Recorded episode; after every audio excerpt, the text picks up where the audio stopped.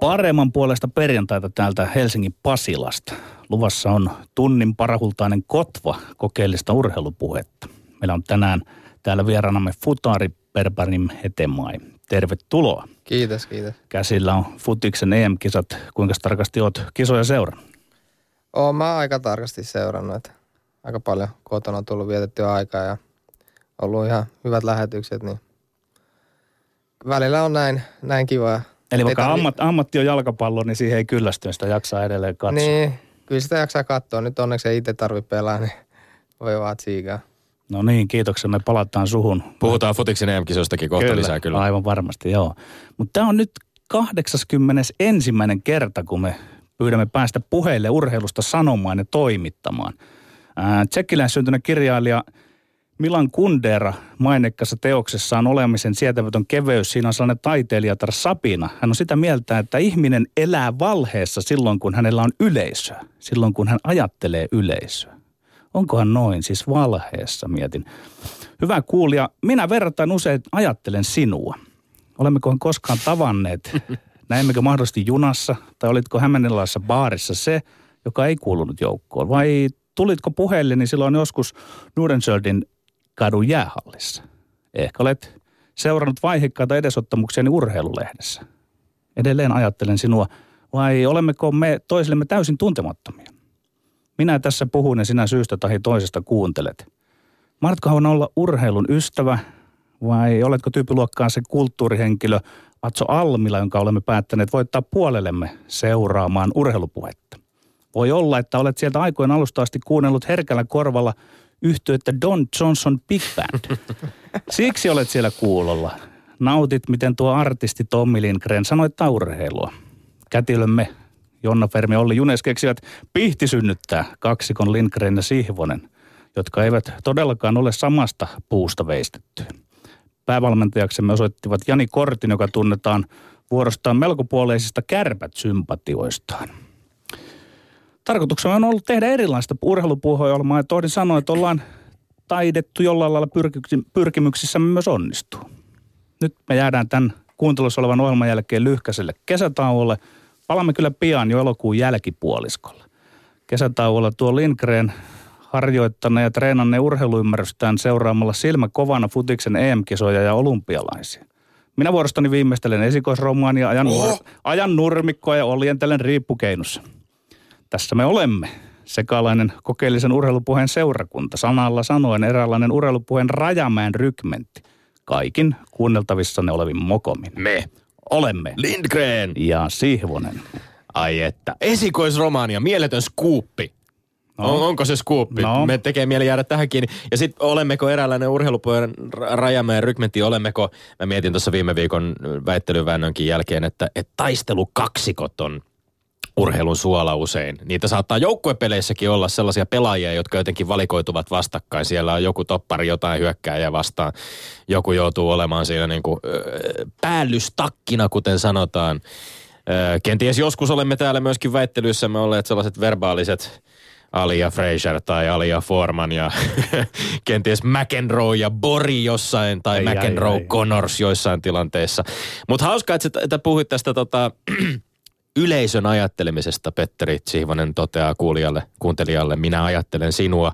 Minä voin kompata tätä ja sanoa, että me ajattelemme, me ajattelemme sinua, me ajattelemme teitä. Ja nykyajassa on kivaa myöskin se, että, että nimenomaan sosiaalisen median avulla myöskin tätä kommunikaatiota voidaan käydä molempiin suuntiin. Ja öö, kehotamme totta kai siihen hashtagillä LS-puhe myöskin tämän lähetyksen aikana, jos on kommentoitavaa sekä meidän väitteisiin että, että tänään paikalla olevan vieraan Perparin Hetemain osalta, niin kommentoikaa ihmeessä. Seuraamme tässä toisella silmällä myöskin tuota somea. Ja täytyy sanoa myöskin, että Petteri, kun tuolla ö, kaduilla välillä on tultu nykäsemään hihasta ja meidän ohjelmastamme puhumaan, niin aika usein huomaa kyllä myöskin, että kuuntelijamme ajattelevat myös sinua ja kysyvät, että miten se Siivonen, että onko se ihan tosissaan? Ja minähän siihen tietysti, että totta, helvetissä se on tosissaan. Totta, meillä on ollut tiukka, pitkä vääntö tämänkin kauden aikana näissä väittelyissä, jossa on ollut erilaisia voittoputkia, tappioputkia. Muistan hyvin, hyvin selvästi sen, kuinka alku, alkuvaiheessa kautta näytti, näytti epätoivoiselta Lindgrenin kannalta siellä, siellä yksi toisensa jälkeen vieraamme tuomaroivat väittelyvoittoja sulle. Kunnes sitten olikohan jo 5-0 tilanteessa Jari Litmanen ollessaan täällä vieraana tuomaroi mulle ensimmäisen väittelyvoiton ja sieltä hän noustiikin sitten 6-5 edelleen jo ja tällaisia pitkiä putkia ollut. Näytti jo siltä, että tämä homma olisi ratkennut muutamia viikkoja sitten, kun itse olin saanut aikamoisen johdon, mutta nyt sä oot sitä kurannut tässä umpeen ja lähetys toisensa jälkeen. Mehän ollaan tässä jo puhuttu tällaisesta äh, ratkaisumallista myöskin, että jos päädymme tasapeliin, mikä on siis tämän lähetyksen jälkeen mahdollista, niin jollain tavallahan se voitto pitää ratkaista ja se joku tapa lienee sitten tuolla tota, viereisessä huoneessa odottavan Stiika Pöytälätkän äärellä. Ja siitä varmasti on sitten Yle Puheen sivuilla Facebookissa ai, jonkinlainen ai, ai, suora ai. lähetys luvassa myöskin, jos näin käy. Mutta katsotaan, miten käy. Koskaan ei voi tietää, mitä tapahtuu. LeBron James nakkas toista peliä putkeen viime yönä yli 40 pinnaa Golden State Warriorsia vastaan. Ja Golden State Warriors on nyt yhtäkkiä NBA-finaalissa hävinnyt kaksi kertaa putkeen, kaksi tappiota putkeen vasta tokaa kertaa tällä kaudella. Ensimmäinen kerta oli, oli välierissä, kun hävisivät viime yönä tosiaan Clevelandille 115-101 ja NBA-kausi huipentuu siis Oaklandissa pelattavaan Game 7. Ja meidän väittelykautemme, Petteri Sihvonen, huipentuu nyt alkavaan Game 45. Eli 45. lähetys, äh, väittely tällä kaudella. Sinulla on ensimmäinen etupelto, kuten tapaat sanoa, joten annahan mennä. Mä väitän, että huuhkajat on liittynyt kamalaan epäjalkapalloseuraan Walesin, Pohjois-Irlannin, Albania ja Islannin kanssa. Syypähän tähän, syypää tähän arvottomaan näytelmään on päävalmentaja Hans Pakke. Ja viime kädessä vastuun tästä kantaa tietysti palloliiton puheenjohtaja Pertti Ala, joka palkkasi Pakken. Vertailuvuoksi tein periaatteessa sanoin selväksi, että Pertti Alajan kaksosveli Erkki Alaja on urheilumies paikallaan toisin kuin veljensä. Myös Piksu pa- Paatelaan oli mies ja koutsi paikallaan. Se oli urheaa ja upeita kateltavaa, kun Piskunen Suomi kävi kuin Don Kiot päin tuulimyllyä pelaamalla joulukuusta ja sitä mukaan pallokontrollia ison isompiinsa vastaan. Jopa oman peliuransa pitkän pallon spesialisti Aki Riilahti naureskeli pohjois Ylen studiossa nyt eilenkö se oli. Cristiano Ronaldo oli samalla linnalla Riilahden kanssa, kun hän löylytti Islantia. On vaikea pelata 90 minuuttia, koska he tekivät yhden maalin ja pistivät sen jälkeen kaikki pelaajat pallon alle. He parkkerasivat pussin maalin eteen. Ja Ronaldon haipakka yltyi, kun hän sanoi, he eivät yrittäneet mitään, ainoastaan puolustivat, puolustivat, puolustivat. Heillä oli kaksi paikkaa, he tekivät maalin. Tämä oli onnekas ilta heille. Toivotko sinä Tommi Lindgren huuhkajille jatkossa onnekkaita iltoja? Täh! Jos sinä Tommi olet sillä kannalla, että huuhkajien tulee parkkerata pussinsa siihen 16 ralliin, niin lupaan käyttäytyä tämän lähetyksen jälkeen kuten Ronaldo islantilaisia pelaajia kohtaan. En kättele sinua. Viikko sitten Italian taktinen Nero Coach Conte haukkui huuhkajat pystyyn. Nyt minä annan lisää kyytiä, kyytiä huuhkajille sinulle Tommi. Miten puolustaudut? Parkkeeraatko pussisi ja mikrofonisi eteen? En todellakaan parkkeeraa bussia, vaan kontraan nopeasti ja vikkelällä jalalla. Mä väitän, että soittimessa pyörii Samar Sihvosen rikkinäinen levy viikosta toiseen. Ja onneksi tulee kesäloma tähän väliin päästä etsimään uusia biisejä. Mä väitän, että ei ole mitään jalkapalloa ja epäjalkapalloa. On vain taitotasolta ja pelaajamateriaaliltaan vaihtelevia joukkueita, jotka pelaavat voitosta. Joissain tapauksissa myös tasapeleistä, eli pisteistä. Islanti pelasi omaan pelitapansa sitoutuneesti, teki valtavan määrän töitä, onnistui nipistää pisteen paljon kovemmalta joukkueelta, ei hätäily, käytti oman paikan paikkansa hyödyksi puolusti urheasti pisteen Portugalita. Väh, yli 300 000 asukkaan Islanti, vähän Espoota isompi jalkapallomahti. Se, että se viittaa tähän Ronaldon naurettavan epäurheilijamaisiin kommentteihin, ei ole eduksi Kristianolle eikä Petterille. Ja Albaaniankin mainitsi. Albania pelasi Sveitsiin vastaan yli tunnin vajalla ja loi silti vaarallisia maalipaikkoja. Toisessa matsissa vastassa Ranska, kisojen suuri suosikki, jota Albania piinas melkein 90 minuuttia. Ylistä taas kerran Miksu Paatelaista, joka ei saanut huhkajia valmentaessaan uskomaan joukkueen, tähän joukkuetta uskomaan omaan pelitapansa tai toteuttamaan sitä riittävän hyvin. Ja heitti sen jälkeen joukkueen bussin alle, samaan tapaan kuin muuten Belgian valmentaja Mark Vilmos teki joukkueen hävitty Italialle. Mä väitän, että Suomen pitää löytää sellainen pelitapa, jo, jolla on mahdollisuus menestyä vaikkapa tulevissa MM-karsinoissa useampaa ennakkoa kovempaa vastustajaa vastaan. Mä väitän, että pitää olla looginen tapa sapluuna pelata. Ja vaikka pelattaisiin voimakkaasti puolustamisen kautta, mikä näyttää nyt siltä Hans Pakken tavalta, niin pitää löytää joukkueelle myös sopivia malleja, joilla vaarallinen hyökkäyssuunta. Tommi, sulle käy niin kuin sulle kävi sen hu, huuhkajan edellisen päävalmentajan Miksu Paatilaisen kanssa. Sä olit alkuun sen kelkassa tavallaan mukana, mutta te fanit aina vaan odotatte, että sitten kun alkaa tulla tappioita, niin se olikin huono tapa. Nyt, nyt sä ostat tämän ihan päinvastaisen pelitavan tässä. Eli tarkoittaako tämä nyt sitä, että sä hyväksyt sen, että suomalaisen jalkapallolla ei ole identiteettiä? Tämä on ihan hyvä, tämä on ihan hyvä vasta-argumentti, koska kannattajilla on, mä, mä allekirjoitan sen, että kannattajilla on herkästi ehkä liikaa taipumusta siihen, että jos, jos valmentaja ei saa aikaan tulosta, niin sitten sen jälkeen valmentaja hylätään. Ja minulla esimerkiksi huhkajien matsissa, kun on ollut siellä katsomassa paikan päällä, niin välillä on vähän tehnyt pahaa se tapa, joten, jolla niin kuin valmentajia, valmentajille on siellä voimakkaasti chantteja kaarteesta kuulunut, missä ollaan haukuttu valmentajia. Tämä sama koskee siis sekä Miksu Paatelaista että Stuart Baxteria esimerkiksi, jolle todella voimakkain sanankäänteen sieltä kaarteesta huudeltiin. Mutta mä väitän myöskin, että siis sä, sä käristät tätä liikaa, kun sä toteat, että niin kuin, et, et huhkajilla on käytännössä kaksi valintaa, pallokontrolli tai joku bussin parkkeeraaminen. Eihän tämä pidä, se näyttää ei vähän. se, Kyllä ei se se pidä paikkaansa, on kyllä paljon on, variaatioita, on, on, on on. paljon variaatioita. Ja nyt näytti ihan Mutta selkeästi palloa näiden- pidetään vain 30 prosenttia, niin se altavastajan on hankala pärjätä silloin. Mutta mä haluan tätä, että kysytään meidän tuomarilta Puola, myös Puola, tänään. pelasi eilen, Puola pelasi eilen Saksaa vastaan ja piti palloa noin 30 prosenttia. No joo, mutta se- Saksalla oli nimellisesti pallo noin kaksi kolmasosaa Joo, pelistä joo, hallussaan. Mutta se oli vähän eri Puola-. Puolalla oli pyrkimys pitää palloa ja Puola pelasi hienosti myös lyhyt syöttöpeliä, mutta minkä sitä Saksaa vastaan? Siinä kerta kaikkiaan vaikka olisi mikä ajatus, niin kyllä se Saksa vie sitä peliä. Mutta mua kiinnostaisi tietää se, mä haluan kysyä meidän tuomarilta tässä vielä, kun hän tuo, tuomitsee esimerkiksi tämän väittelykohdan, että Pystyisikö futiksessa ajattelee, niin kuin lätkässä ajatellaan nykyään, että altavastaajalle olisikin päinvastoin hyvä se, että pidetään sitä palloa? Haluatko sä hänet nyt vastauksen vai myöhemmin? Myöhemmin, myöhemmin. Okei, Okay, no, no, mä, mä muistutan, Tommi, sulla on parempi muisti kuin mulla, niin kysytään tämän sitten tuossa. Mutta, mutta yhtä kaikki, että sulle käy aina, että ei identiteettiä, vaihdelkoot pelitapaa, ei, hällä ei, väliin. mun mielestä va- valmentajan mukaan ja pelimateriaalin sen joukkueen mukaan pitää jollain tavalla löytää no, totta kai semmoinen identiteetti ja sapluuna. Eihän se voi olla niin kuin valmentajan vaihtuessa aina niin, että et, et nyt sit on väkisin ripustauduttava johonkin tä- tiettyyn y- yhteen, yhdenlaiseen pelitapaan. E- Eli Varsinkaan jos ei sillä tulosta voi, ole tullut. voisi vaihtaa ihan milloin mitenkin eri, eri pelitapoja ja näin. Ei, ei se niin mene, vaan pitää valita. Hei, nyt, nyt on se mielenkiintoinen pointti, Tommi.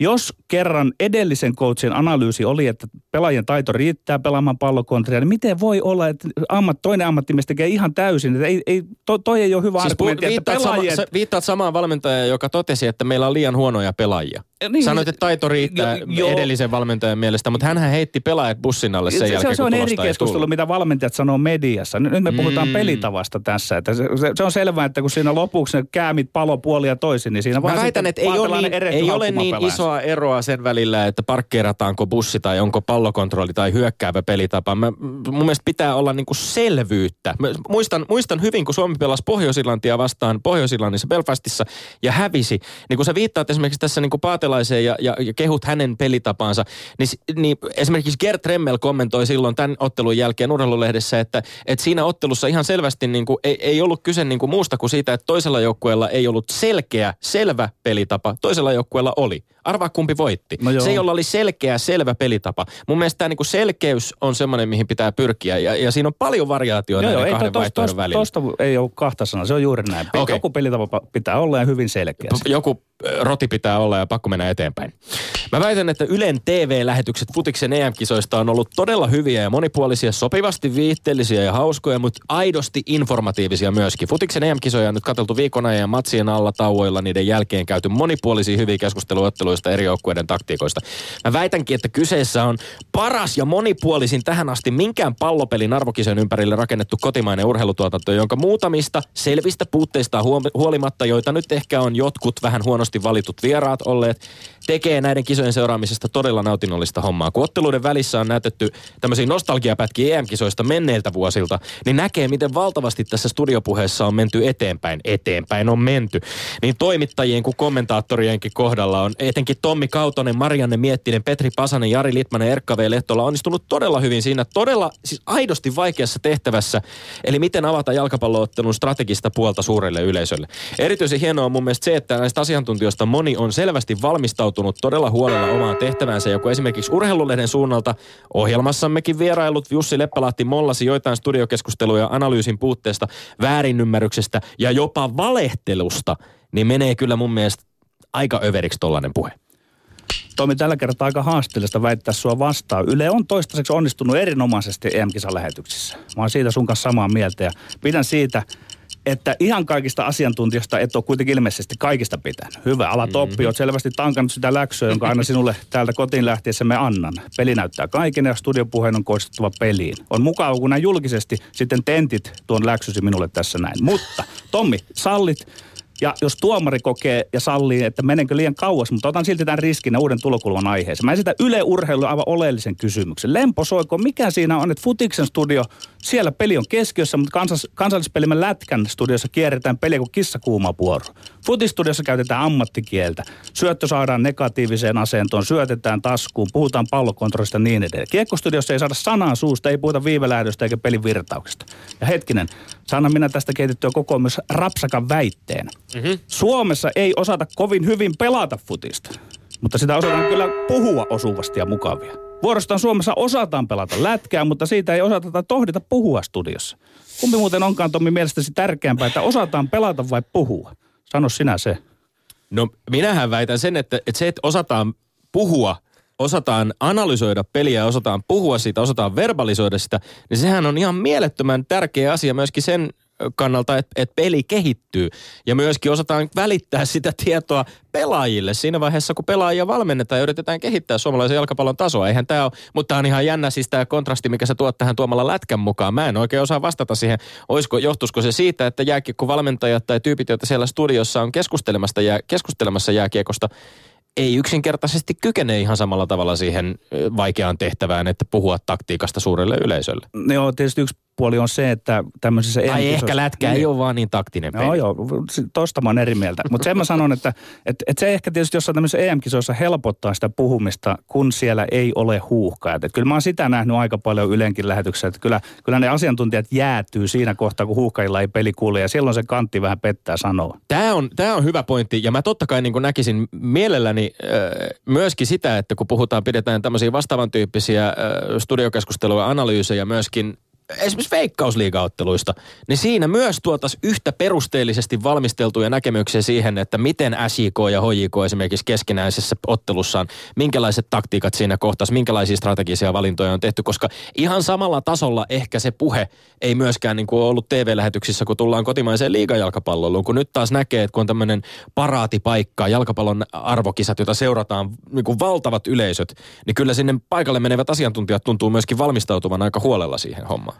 Sen mä sanon vielä tähän, että se oli hieno suoritus tältä Miettiseltä. Marianne Miettinen, kyllä, hatun nosto täältäkin. Joo, mä en halua edes sanoa sitä etunimeä, koska tämä ei ole mulle sukupuoliasia, vaan siis Miettinen oli aivan loistava. Hän oli siinä ytimessä. Mutta sen mä sanon vielä, jos pitää kritisoida sitä Ylen studio nyt, niin pikkusen liian laajaa rinkiä siellä on pyöritetty. Mm. Ja et en tiedä, toivottavasti se pelutus vähän niin kuin kiristyy loppua kohti. Tässä nyt, ollaanko me tässä niin samanmielisiä, että miten tässä edes tuomari pystyy mitään valitsemaan, kun tuntuu, että ei oikein vastakkaisia argumentteja löydy.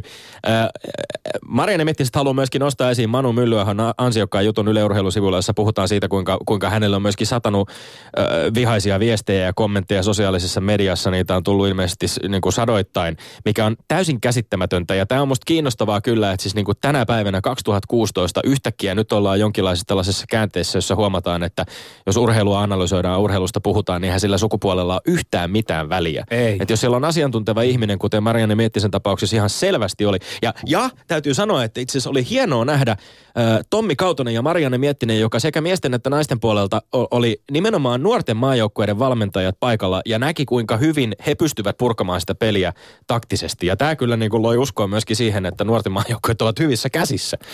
Mä lähetän lopuksi vielä terveiset niille itkupilleille, jotka on sitä miettistä arvostelun nimettömänä tai jotenkin siellä somessa, että tuokaa minulle Sihvosen luokse semmoiset kaverit, että minä vien tuonne saunan taakse heitä. Oh. No, no, no, no. Eikö on se törkeätä? Nyt, Ihan nyt, oikeasti no, on törkeätä, että sukupuolen perusteella ei annettaisi olla tuommoisen niin taitavan kommentaattorin mukaisia mm. studiossa. Niin se, se, on, se on raakaa. Ehdottomasti se, se on niin. törkeätä puhetta, mutta ei nyt ruveta täällä kuitenkaan uhkauksia esittämään.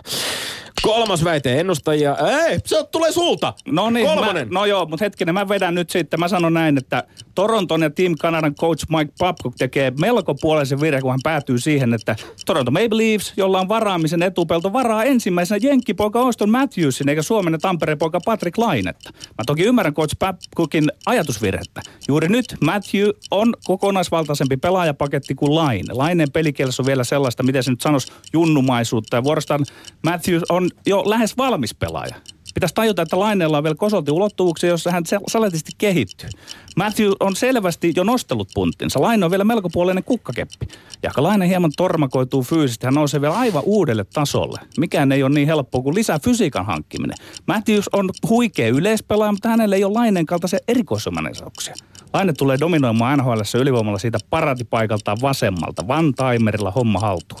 Lisäksi mä väitän, että pohjois-amerikkalaisilla on tapana vetää jääkiekkoilus kotia päin. Lätkä on tavallaan typerä kanadalainen työväenluokan peli, siellä ollaan patriotteja. Tarkoitan, että Torontossa vetävät kotiin päin valitsemalla ykkösenä Aha. jonkun muun kuin Laine. Huomasitko muuten väittelyssä tapahtui niin, ilmeisesti tuli tämmöinen pallon riisto, että yritti, yritti, Lindgren yritti käydä nappaamassa sulta väitteen no, il, ilme, Ilmeisesti to, mietit, että on niin hyvä väite, että... Se, se oli, se oli varmaan, varmaan tästä johtu jo. Petteri Siivonen, lätkäanalyytikko Jumalan armosta äh, annapa kun pelkkä kiekkoa satunnaisesti seuraava amatööri kertoo sinulle, miksi tämä koko sun väitteesi on täysin kujalla. Minä nimittäin väitän, että sä et ymmärrä koko varaustilaisuuden luonnetta. Sä mm-hmm. ennustat, että Toronto varaa Matthewsin eikä lainetta ja tekee näin ollen virheen, koska Matthews on valmiimpi, mutta laine puolestaan kehityskelpoisempi. Mm-hmm. Ja vielä lopuksi toteat, että kotiin päin vetävät, kun ottavat mieluummin pohjoisamerikkalaisen. Minä väitän, että sillä onko Austin Matthews tai Patrick Laine ykkönen NHL-draftin ykkösvaraus, ei ole mitään merkitystä. NHL-drafti ei ole mikään pelaajien välinen kilpailu, jossa yksittäisiä pelaajia asetettaisiin mm-hmm. paremmuusjärjestykseen. Draftin tarkoituksena on tasata puntteja NHL-joukkueiden välillä. Pääperiaatteena on siis se, että heikommin menestyneet jengit saa valita nuoria parhaita nuoria pelaajia ensin riveihinsä. Mutta draftin luonteeseenhan kuuluu myöskin se, että aikaisin varaamaan pääsevät joukkueet voi rauhassa miettiä, minkälaisen pelaajan he riveihinsä valitsevat. Totta. Jos Toronton Mike Babcock ja koko organisaatio on sitä mieltä, että fyysisesti voimakas keskushyökkääjä eli Auston Matthews on heille sopivin ykkösvalinta, sopivampi kuin vähän kehittymättömämpi laituri, niin osoittaa Sihvosen suunnalta aikamoista aliarviointia väittää tätä virheeksi. Kyllä, mä pidän sitä silti virheenä, että ehkä akuutisti Toronto tarvitsee nyt semmoista sentteriä,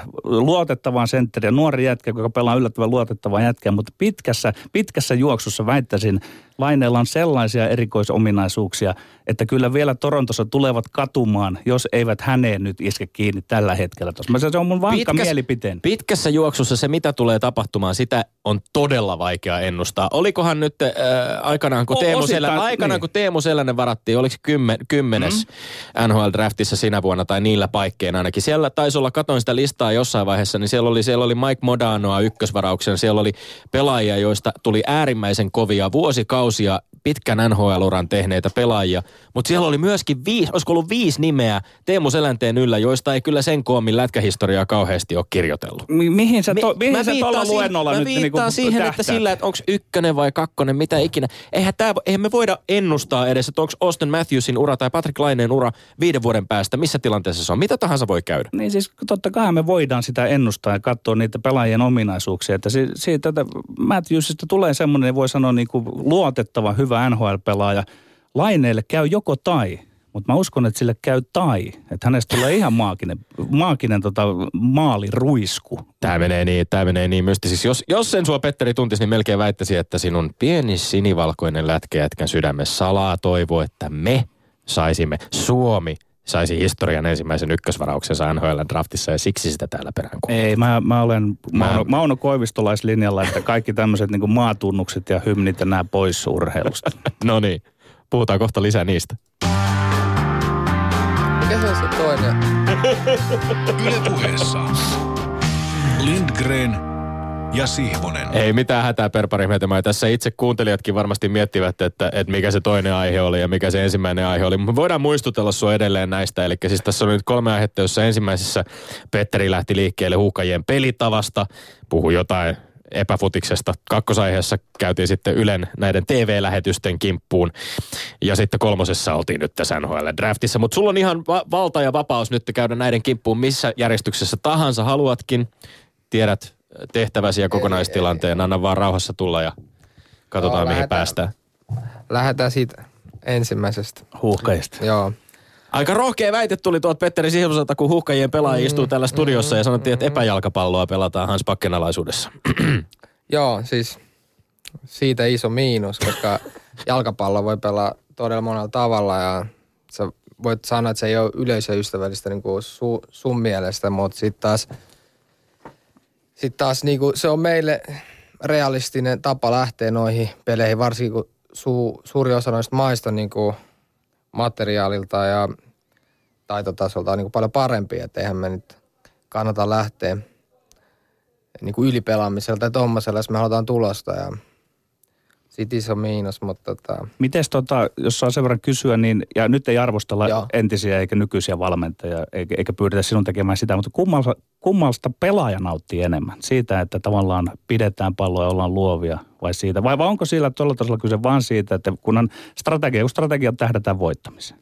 Niin siis mun piti jo sanoa yksi juttu, että Miksusta, että Miksuhan on saanut niin kuin paljon, paljon paskaa mun mielestä syyttää, että mä itse ja moni muu pelaaja niin kuin, me tykättiin tosi paljon Miksusta ja Miksun tavasta ja se, että Miksu joskus lehdistössä niin kuin kritisoi pelaajia. Se on niin kuin, ei saa olla niin kuin liian tota, niin sanottu mammanpoika menee sitten semmoiseen kuoreen, koska tuommoisessa niin maailmalla valmentajat sanoo paljon pahempia juttuja kuin että tuommoista, että itselle niin kuin, mitä Miksu sanoi missäkin negatiivista sävy ei niin kuin vaikuttanut mitenkään, että, että niin kuin, siitä nautti paljon, mutta tavallaan pelaajana sun pitää olla hyvin tota, monipuolinen, sun pitää sopeutua erilaisiin tilanteisiin, koska ei, ei ole harve, harvoista niin kuin meistä suomalaiset pelaajista pelaa semmoisissa jengeissä niin kuin Barcelona, että vaan pallokontrolli ja pallokontrolli, että pitää osa pelaa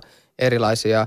Bakke on tuonut hyvin, hyviä ideoita siihen, että niin kuin periaatteessa se kolme tai viiden linja, miksi sitä haluaa kutsua, niin se toimi, toimi hyvin Belgia vastaan ja Belgia kumminkin top kolme maa niin kuin rankingissa, vaikka periaatteessa ne on rankingeilla ei mun mielestä mitään.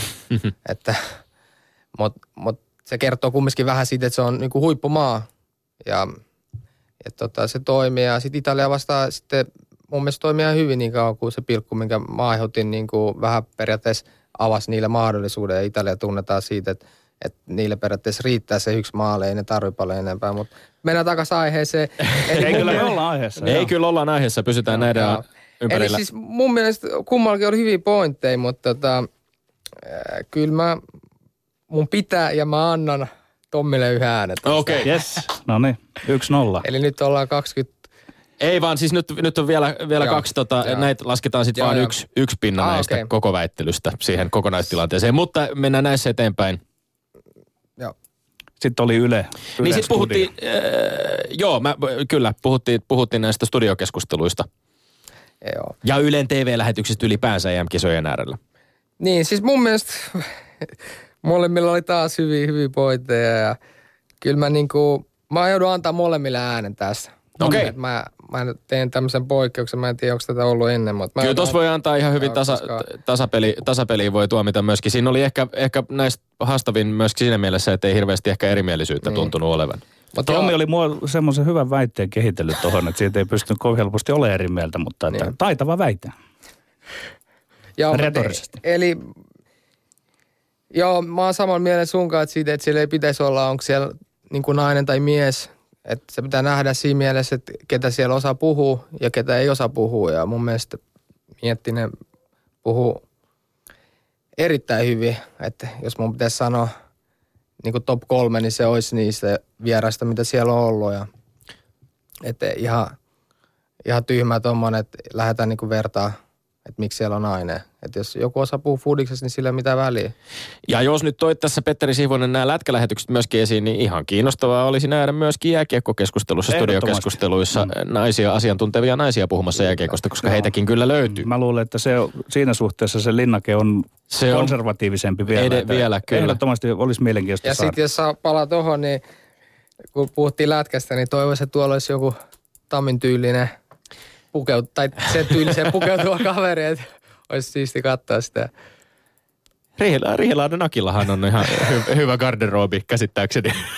tota, jäädään odottelemaan sitä.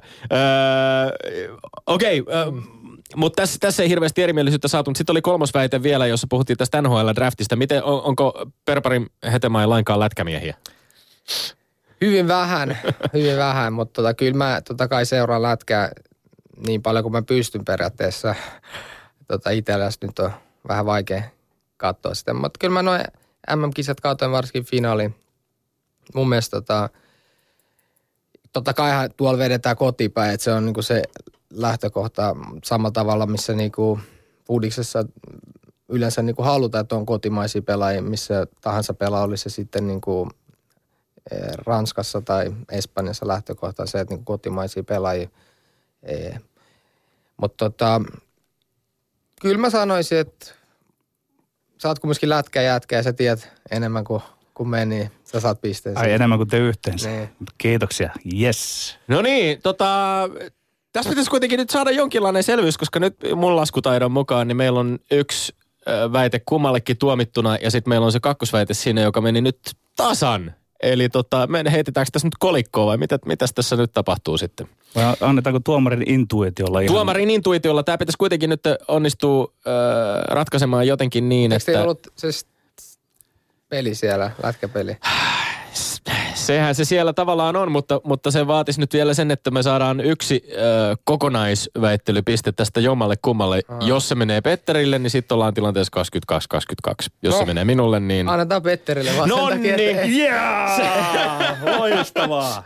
Mahtavaa. Tässä, tässä meinaa tulla vähän sellainen fiilis, että viime viikkojen aikana vieraat ovat myöskin halunneet nähdä meidät Stiga pöytäjääkiekon ääressä, mutta minä hänen tuomioista valita, vaan mukisematta otan tämän tuomion vastaan ja, ja tota, lähetyksen jälkeen sitten seuratkaa sosiaalista mediaa, katsotaan miten tämä loppu, lopulta ratkeaa. Ja jos kuuntelet tätä podcastina joskus myöhemmin, niin käy sitten Yle Puheen sivuilta tai meidän Twitter-tileiltä tai jostain väijymästä, että kuka tämän homman lopulta sitten tänä keväänä vei. Mahtava kausi, 22-22.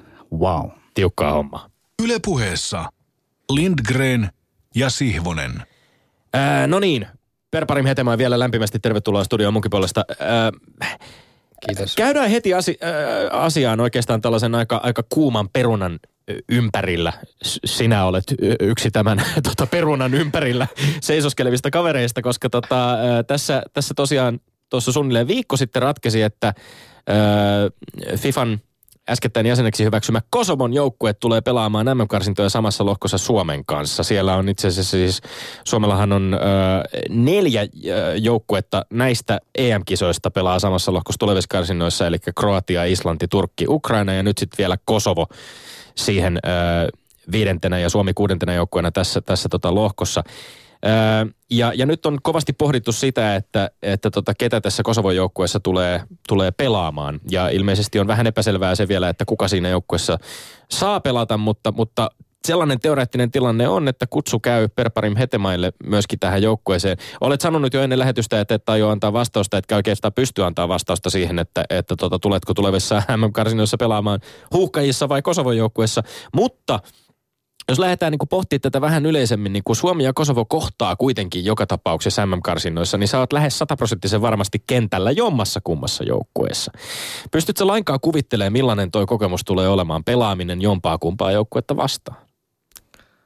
No en mä pysty sillä sanoa, miltä se tuntuu, mutta kerran pelannut Suomi-paidassa Albania vastaan, niin se oli vähän semmoinen outo, outo tunne. Toki me voitettiin se 7-1 ja tein eka maali poikamaajoukkoessa, että että, kyllä se nyt tulee olla ainutlaatuinen tunne ja vähän vaikea peli mulle henkilökohtaisesti, että pitää miettiä sitäkin niin kuin valmentajien kanssa, että onko sitten hyvä, jos mä oon kentällä tai en. Mutta pitää nyt tietenkin eka puhua valmentajan kanssa. Niin, niin tässä, ei nyt, tässä on, on äh, monenlaisia äm, artikkeleja myöskin tästä aiheesta, aiheesta julkaistu. Tomi Nieminen kirjoitti Hesarissa jokin aika sitten näin. Kosovalaispelaajia ei käy kateeksi. Tekevät he mitä tahansa, heitä pidetään maanpettureina, joko Suomen tai Kosovon. Onko tämä sun mielestä liian voimakasta kieltä pohtia sitä, pidetäänkö esimerkiksi sinua maanpetturina valintasperusteella? Mikä se valinta nyt sitten tulee olemaankaan, jos sellainen tilanne tulee vastaan? Niin. Onko tässä liikaa jos-kysymyksiä? No tässä on tietenkin se vaikea pointti, jos tulee käymään sille, että mä, mun pitää valita jompi kumpi, niin eihän se nyt ole helppo valita, kun tavallaan kumpi, kumpikin maa on mulle rakas, kumpikin on antanut mulle paljon ja ää, tota, tein mä mitä tahansa, niin ihmiset tulee pettyä, mutta mut tota, niin kuin mä sanon, mulle ei, mul, mä oon semmoisessa tilanteessa nyt, että mulla ei tarvitse tehdä mitään niin valintoja suuntaan tai toiseen, että mä oon käytössä Suomen maajoukkoilla ja ollut, pelannut aina Suomen maajoukkoilla ja fudiksellisesti mä oon niin kuin täältä. Että tota, sen takia aika paljon niin kuin on kysytty tätä ja mä oon aina sanonut, että, että mun ei tarvitse vastata sellaisia kysymyksiä, mitkä ei ole periaatteessa mahdollista. Että, että tämä on vähän siinä mielessä aika paljon jossittelua. Jännittääkö? Et jos se kysymys tulee vastaan? Ei jännitä. Okei. Okay. Ja mun mielestä nyt voitaisiin vihdoin, kun me otetaan tämä aihe tässä esiin, niin voisi sanoa, että ainakin suomalaiset futisiimiset ja muuta, niin tässä olisi ehkä semmoinen tietynlainen kasvun paikka, että peliähän se vaan on. Että ei, ei tästä ehkä niin kuin kannata nyt sitten alkaa hetemaita syyttelemään su- tai kiittelemään suuntaan tai toiseen, että se on peliä mm. ja se on leikki.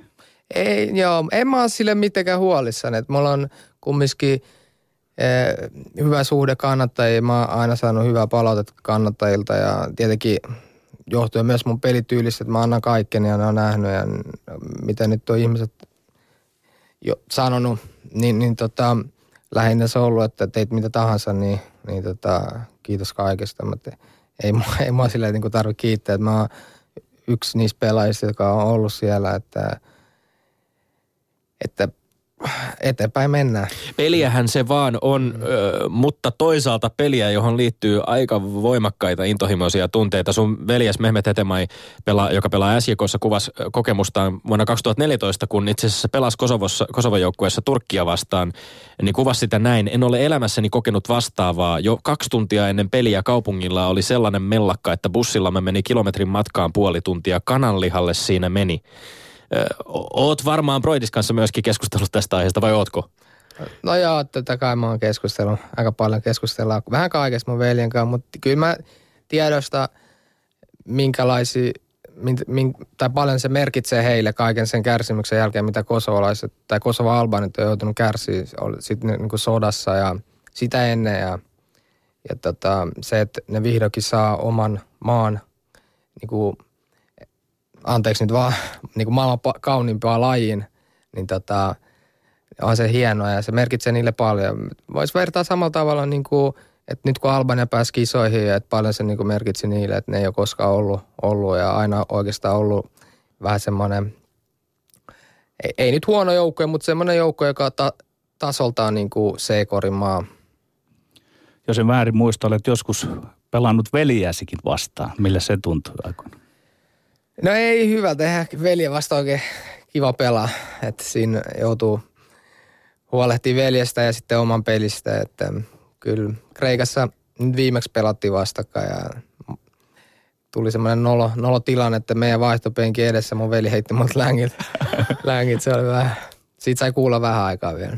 Niin tässähän on ollut näiden EM-kisojen aikaankin se tilanne, että esimerkiksi Shakan veljekset äh, on, on pelannut Sveitsin ja Albanian joukkueissa ja pelanneet vastakkain äh, tässä alkulohkossa aika, aika hurja tilanne myöskin. Vielä tähän tota Kosovo-Albania-tilanteeseen. Tässä oli itse asiassa äh, kiinnostavaa, sä, sä twiittasit tuossa äh, jossain vaiheessa hieman ehkä myöskin sillä pikkasen suomalaisille äh, tota, futisfaneille pikkasen, pikkasen semmoista niinku pi, piikkiä antaen. Että arvokisat on ihan erilaiset, kun oma maa pelaa siellä.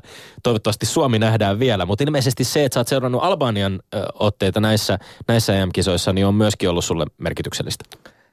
Totta kai, mutta en, ei se nyt mikään piikki ollut. Mä vaan sanoin, että, että tietenkin mä oon suomalainen, mä oon albanialainen, se ei mikä salaisuus. Mm. Ja se, että Albania on siellä ja mä koen, että se on mun maa kans yhtä paljon kuin Suomi. Niin tota, mä toivoin vaan, että, että, että se olisi niinku, että Suomi pääsee sinne kisoihin, koska se on oikeasti erilailla, erilainen tapahtuma, kun siellä on oma maa tähän, tähän vastattiin, itse asiassa kysyttiin sulta, että miten se menee, jos on Kosovon albaani, onko silloin kosovolainen, albaanialainen vai molemmat, jos vastasit, että silloin on albaani. Mm. Näitä voi olla välillä vähän hankala hahmottaa täältä käsin. Perparin Hetemaisa vilautit tuossa sun pelityyliä. Se on ollut semmoinen aika pidetty pelaaja ja tuossa Lindgrenin kanssa kaiveltiin vähän noita tilastoja ja muuta, niin oliko viime kaudella vai milloin oli? Että toissa kaudella. Toissa, toissa kaudella, kaudella, niin. Oli tuota Euroopan huippuliikojen sellainen pelaaja, joka on – joka oli taklannut eniten, mutta jota oli myös taklattu enemmän. Mennään vähän tai Euro- Euroopan, Euroopan huippusarjojen rikotuin pelaaja siis toissa Joo. kaudella. Itse asiassa viime kaudella ö, yhdenneksitoista eniten rikkonut pelaaja, mutta et kärjessä niin kuin molemmissa näissä, näissä tilastoissa. Joo, veikkaan, että mä olisin ollut aika kärjessä myös tämäkin vuosi, mutta mulla oli se pohjeluun murto tuossa tammikuussa. Mä joudun huilaa kaksi kuukautta, niin siinä tuli skipattua semmoinen kahdeksan, kahdeksan, yhdeksän peliä. Mutta tota, joo, kertoo aika paljon siitä, miten mä pelaan tilanteisiin mennään ja yritetään ottaa pallo pois ja välillä se osuu jalkaan ja välillä sitten kun mä saan pallon pois, niin todennäköisesti vastustaja vähän hermostuu siitä ja yrittää sitten ottaa pallon nopeasti pois. Ja joskus tekee virheen ja joskus ei. Onko tämä ollut sellainen, joka on sulla niin kuin aina tavallaan ollut se, se luontainen pelityyli sulle? Sä, sä, sä meet sinne tavallaan äh, sinne, missä sitä actionia on ja yrität nimenomaan sen niin kuin pallon riistää, suojata sitä ja, ja, ja tämmöinen niin terrierimäinen pelaajatyyppi, jos joskus ehkä käytetään tällaista kuvausta. No, ainahan mä oon ollut sille aggressiivinen pelaaja siinä mielessä, että prässään ja on iholla, mutta totta kai mä jouduin muuttaa mun pelityyli silloin 2007 äh, loukkaannut maajoukkue, ensimmäisessä maajoukkuepelissä mun murtu toi pohjelu ja nilkka. Tuli vähän rustavaurioita tuommoista. Mä jo oli noin 8-9 kuukautta ja suunnilleen vuosi oli niinku peliä tauko, että en, saanut, en pystynyt pelaamaan niinku vuoteen suunnilleen. Ja ja siinä tota, vähän äh, tota, niin kuin pitää muuttaa pelitapaa, että kyllähän niin kuin leikattu nilkaa, kun se menee kerran, niin ei se nyt toimi samalla tavalla, miten se on toiminut ennen. Ja sitten tuli aika paljon massaa lisää. Sitten Italiassa varsinkin niin vähän pelityyliä periaatteessa vähän ee, muutettiin semmoiseksi ehkä vähän juoksuvoimaisemmaksi ja ee, riistäjäksi. Ja, mutta en mä nyt luokittele sitten niin pelkästään niin kuin – pallottomana pelaajan. Kyllä mun mielestä on ihan hyvä pallon kikaa. Tämä oli, tämä oli aika, aika äh, rajulla hetkellä tämä paha loukkaantuminen, joka tapahtui vielä niin kuin sun uran kannalta. Sä olit just lähtenyt HIKsta, olit mennyt AEK pelaamaan Ateenaan. Kreikassa oli, oli tullut hyviä, selkeästi oli ollut hyviä otteita siellä, siellä tota AEK-riveissä ja sitten tuli tämmöinen paha loukkaantuminen. Miten rankka paikka se oli siinä kohtaa? Oli se tosi rankka, että se oli niin kuin – ensimmäinen loukkaantuminen mun koko ura-aikana. Mä olin silloin 19-vuotias, 20-vuotias itse asiassa. Mä olin mennyt 19-vuotiaana AIK, joka pelasi Champions Leagueassa ja oikeastaan mun ensimmäinen kokonainen peli oli Champions Leagueassa ja pelasin neljä peliä sillä kaudella ja valitettavasti ei päästy jatkoon, mutta päästiin Eurooppa-liigaan ja sitten tuli toi, toi maaottelu ja aika Skotlantiin vastaan pelasti, joo. En, sillä ei mulla ole mitään kaunaa ketään vastaan tai tollaista, en mä mietin, mutta kyllä se niin oli vähän tyhmä, tyhmä taklaus periaatteessa treenipeli, että ollaan takapäin suoraan jalkaa ja kyllä se, kyllä se sattui henkisestikin, oli, oli vaikea aika varsinkin kun siinä menee vuosi ja sitten siinä tulee kaikki uudet pelaajat ja ei ole periaatteessa tilaa jengissä ja ei siinä kumminkaan oltu mitään semmoista niinku suurta – uratyötä tehty, että sitten sen jälkeen olisi saanut mitään niin kuin diilejä jonnekin muualle helposti, mutta sitten vuoden jälkeen niin siirryin laina, lainalle toiseen jengiin ja pelasin hyvin siellä sitten tulin takaisin aikoihin. Kreikassa, Kreikassa edelleen joo ja, ja, ja sitten Kreikasta tie vei lopulta sitten Hollannin kautta, Twenten kautta, jossa ei oikein mahdollisuuksia avautunut sitten Italiaan.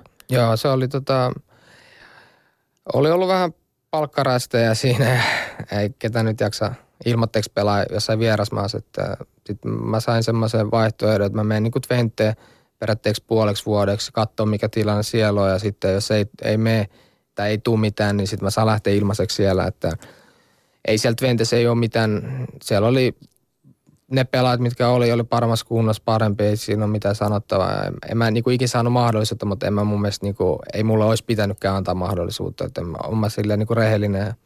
Sitten lähden Brescia hakea vauhtia. Sä olet nyt 29, eikö Joo. niin? Joo, kun mä tuossa tutkailin tuota sun urakehitystä, niin voisiko sanoa, koetko itse, että olet tietyllä lailla semmoinen niin myöhäisherännäinen ja oppinut lisää ja lisää jalkapalloa vähän niin kuin vanhemmilla päivillä, vai onko ne ollut nuo loukkaantumiset, jotka sitten on sitä tavallaan, nyt oot vasta oikeastaan niin kuin lyönyt kunnolla läpi?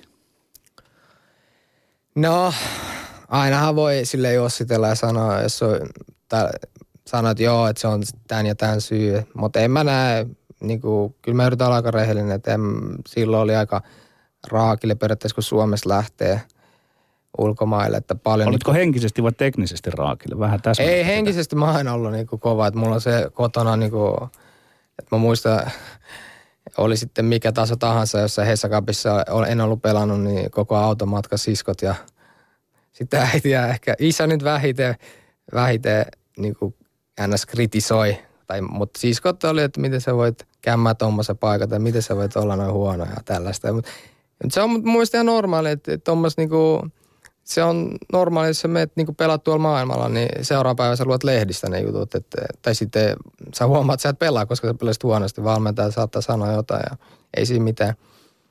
Ehkä ei nyt henkisesti ollut, mutta tietenkin jalkapallo on, on kova laji siinä mielessä, että se taso on niin laaja ja niin kova niin kuin tuolla muissa maissa. Ja kun sä meet sinne, niin kyllä sun pitää tota tehdä, tehdä niin kuin työtä se että sä saat mahdollisuuksia. Niin tästä henkisestä lujuudesta ehkä kertoo tämä lapsuuden pätkä, joka oli myöskin kaivettu mediassa esiin, jossa, jossa Broidis, Broidis kanssa tota, puhutte vähän futistaidoista pikkupoikana ja toteatte, että me ollaan suunnilleen se meni näin kai, että, että me ollaan molemmat yhtä hyviä, mutta mä oon vähän parempi. Joo, se oli. Mutta veljesten välinen kisailu ja, ja ylipäänsä sitten olette, teidän äh, sisarus äh, Katras äh, Hetemain perheessä on, on pärjännyt ja menestynyt sekä futiksen että politiikan saralla ja, ja tota, olette selkeästi jättänyt, jättänyt jäljen siinä mielessä niin kuin suomalaiseen elämään. Ilmeisesti tämä on ollut tiivistä teidän perhe. On, on, on. Täytyy sanoa nyt, että kyllä pojat vei nyt pidemmän jos vertaa siskoa, että sisko ei päässyt eduskuntaan, että kunnallisvaltuutettu kyllä, mutta ei päässyt eduskuntaan, että vedettiin vähän pitempi kortti. Terveiset siskoille. vielä palaisin ehkä tähän, mihin Petteri yritti sanoa tästä, tästä kehityksestä. Viime aikoina sä olit urheilulehden haastateltavana tässä, tässä muutama päivä sitten ja totesit myöskin, että joka kaus oot onnistunut. Sä oot viisi kautta pelannut Kievossa nyt, Kievo Veronassa ja, ja tota, yhteensä 188 ottelua Serie Aassa, mikä on siis eh, jo ihan näin lähtökohtaisesti järisyttävä saavutus tietysti suomalaispelaajalle onnistunut vakiinnuttamaan paikka siellä, vakiinnuttamaan paikka siellä, mutta joka kausi pystynyt parantamaan omaa suoritusta, totesit suunnilleen näin. Millä tavalla eh, oma suoritus on, on kausikaudelta mielestäsi parantunut? No tietenkin semmoinen varmuus ja eh, niin pelitaso nousee. Nyt ikäkin tulee olla kokemusta ja aika paljon se mun mielestä kulkee käsi kädessä, niin kuin miten joukkue pelaa ja miltä tasolla joukkue on. Että sillä nyt on suuri merkitys oikeasti. Ja kai mä oon parantanut vuosi vuodelta. Ja, mutta on, on paljon niin kuin parannettavaa, että mä ikinä ole silleen niin kuin tyytyväinen, vaikka jos lähtee niin katsoa viime kautta, niin on niin kuin paljon parannettavaa mun mielestä. Tuhlaili maalipaikkoja, niissä mä en ole hyvä, mä tiedän. Ja, että olisi hyvällä niin kuin, paremmalla viimeistelyllä niin voinut tota, tehdä kaksi-kolme. M- miten, se, miten se konkreettisesti, sun kaltainen pelaaja, 29-vuotias pelaaja, miten se konkreettisesti, onko se vaan lisää harjoittelua? Mutta sanoa, että mä oon lopettanut ihan maali, maali harjo, ma, tai niin kuin, niiden harjoittelemisen niin kuin omalla ajalla tai sille treenien jälkeen, koska mä huomannut, että sitten ei mitään apua. Että tota, treenaan sen, mitä, mitä tota, treeneistä treenataan ja aika paljon meillä on itsellässä kumminkin taktisia treenejä ja se on periaatteessa se pelaaminen, mitä enemmän sitä taktiikkaa ymmärtää ja mitä enemmän uskaltaa tehdä semmoisia niin, kuin, niin sattui eh, niin kuin sille selkä maalipäin syöttöä periaatteessa, niin kuin jos se pallo tulee mulle keskentältä, mä heitän niin kuin sokkona periaatteessa, mutta kun mä tiedän, että siellä on joku, niin, niin se niin kuin, tommosia me treenataan aika paljon ja niiden, niin kuin, niiden asioiden uskaltaminen, niin on vähän niin kuin parantanut tasoa. Tai niitä me treenataan yleensä niin kuin itse. Yle puheessa Lindgren ja Sihvonen. Piipohdetaan Perparin hetemaan vielä pikkusen siellä lapsuudessa. Minua aina kiinnostaa, että kun urheilija pääsee niinkin korkealle kuin sä oot päässyt, niin minkälaista se oli se lapsuus? Miten sä siellä hankit ne tuhannet ja tuhannet toistosi, mitkä kuitenkin aina on se, e- esimerkiksi nyt ja varsinkin jalkapallon osaamisen pohjalla? No, ei se ei ole mitään siis ei ole mitään oikotia, että se on treenaaminen, oli sitten laji mikä tahansa. Että kyllä mä muistan, että kun me oltiin mun veljen kanssa, niin tota, eihän se nyt ollut kiva periaatteessa niin lähteä treenaamaan, kun jotkut pelas pleikkaa tai meillä ei ollut ikinä tuommoista mahdollisuutta. Ja me mentiin pelaa ja kyllä, sitä, niin kuin, kyllä mä muistan, että mä aina niin kuin, on tykännyt siitä mun veljen kanssa treenaa, treenaamisesta. Aika paljon me oltiin sitten Puksun kentällä, mistä tota, oli, no lähinnä nyt oli ulkomaalaistaustaisia, koska harvemmin nyt muistaakseni. Oli siellä su- tietenkin suomalaisia, oli muun muassa Ville Galla joskus ollut siellä muutamat länkät, sille on heittänyt. Mutta mut tota, kyllä siellä on tota, oltiin pelaaja, pelattiin päivät pitkät ja... Pallo kulkenut jalassa sieltä ihan pikkupoista asti Mutta tota, vaikeinta on ehkä ollut se niinku talvel treenaaminen, tiedätkö, että miten sä oot yhdistetty koulu.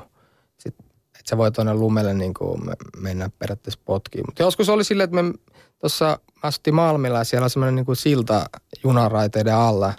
Mä muistan, että me oltiin mehun kanssa talven niin kuin siinä sillä alla potkimassa. Et siinä oli, ei ollut lunta, niin Siinä me oltiin joskus. Mutta on niinku kaikenlaisia, että välillä on ollut silleen, muista Roman kanssa joskus treenattiin.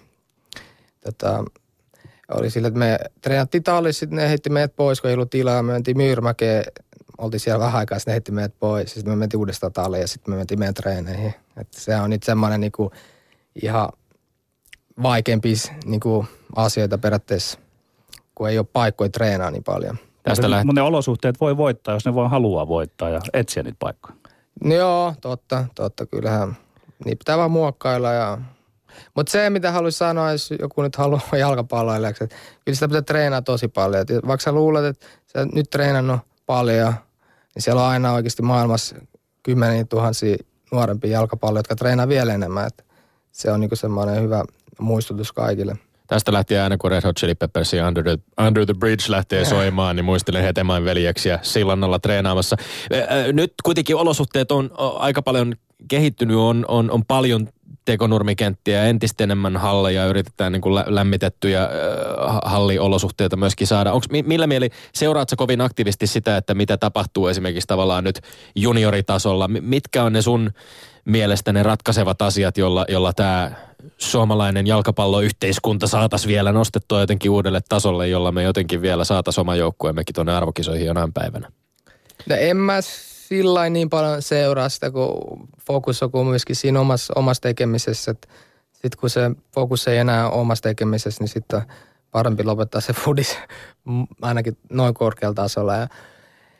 Mutta en tiedä siis nyt kun miettii tässä, niin onhan omilla Junno valmentajilla niin ollut suuri, suuri vaikutus. Että mun ensimmäinen valmentaja on ollut Harri Ottavainen ja iso kiitos sille, että mä olen aika villi poika ja mä muistan, että se pisti aina välillä vaan mut juokse kentän ympäri, jos, mä, niin kuin, jos oli liikaa energiaa, että se oli, se oli hyvä, hyvä, niin kuin, hyvä valmentaja silloin. Ja, ja mun mielestä Junno valmentajilla on aika iso rooli. Et mä muistan, että esimerkiksi sai, joskus on yksi valmentaja – Harri Spaag tullut hakemaan mut niinku idästä Malmille, Malmille, kun mä en niinku jostain syystä halunnut treenaa.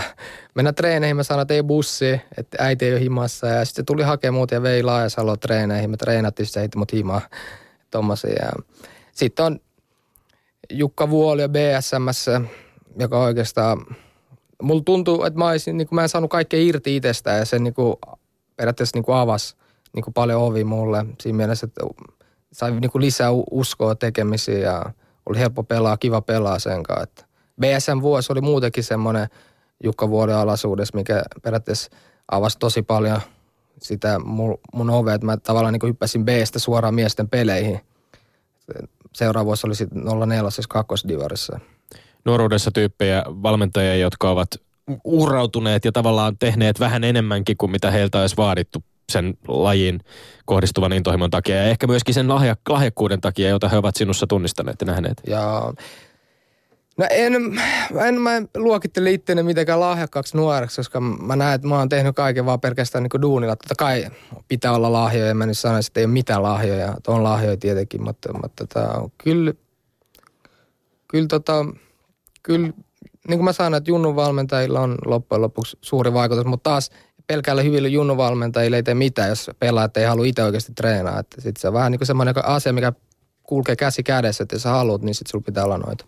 Unohdin sen yhden pelitapakysymyksen, mitä tuossa väittelyssä väännettiin. Mm. Tota, onko se teoriassa mahdollista, että jalkapallossa se altavastaajoukkue voisikin pelata sillä pallokontrollilla? Tavallaan puolustaa pitämällä palloa. Että, että sulla on nyt on paatelaisen ajasta kokemuksia ja muuta. Ja kyllä mun mielestä suomalaisten pelaajien taitotaso riitti siihen pelaamiseen. M- miten sä itse koet tämän asian? Joo, siis Miksu, Miksu aikana pelattiin todella hyvää tämmöistä niin yleisöystävällistä fudista ja pallokontrollia. Ja jos oltaisiin saatu paikoista vähän enemmän maaleja, niin todennäköisesti me oltaisiin pystytty voittaa jo, joitain noita pelejä ja oltaisiin todennäköisesti kisoissa. Ja, mutta kun katsoo, miten nämä joukkoja, jotka oli meidän lohkossa on pärjännyt tuolla, niin ihan hyvin pärjännyt. Ja, mutta ei mun mielestä pallo pitämällä – jos on selkeästi huonompi joukkue, niin eh, se on vaikeaa periaatteessa, koska sä menetät, sulla on linja ylhäällä ja ne pääsee nopea vastahyökkäykseen ja niillä on taitavat hyvät pelaat, niin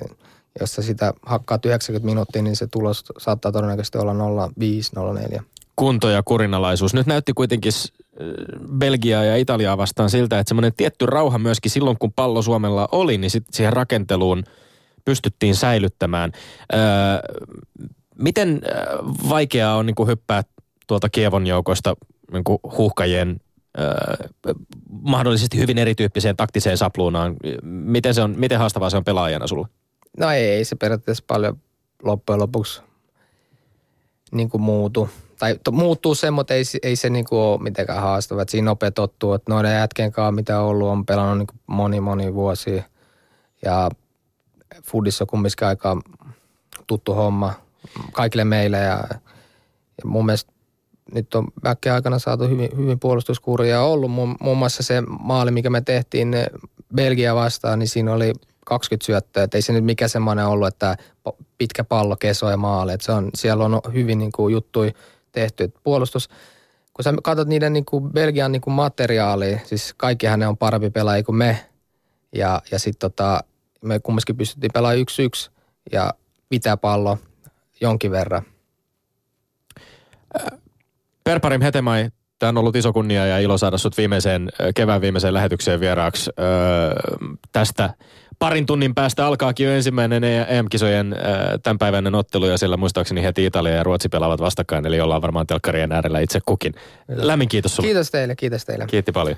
Ja sitten Tommy Lindgrenin tämän kertaiset viimeiset urheiluterveiset. Mä jätin tähän nyt tyhjän slotin ihan sen takia, että mietin, että haluan tässä ojentaa käteni pöydän yli jo tässä vaiheessa, Petteri Sihvonen, sinulle. Ja Minä lä- oikein lämpimästi, lämpimästi tervehtiä. Sinua on ollut ilo tehdä tämänkin kevään ja viime syksyn ajan tätä ohjelmaa kanssasi. Ja mehän jatkamme tosiaan elokuun lopussa. Ja seuratkaa sosiaalista mediaa, koska kohta käydään Stiika Pöyhtälätkän äärelle ja selvitetään toi lopullinen voitto. Me olemme Lindgren ja Sihvonen. Moi moi. Moi.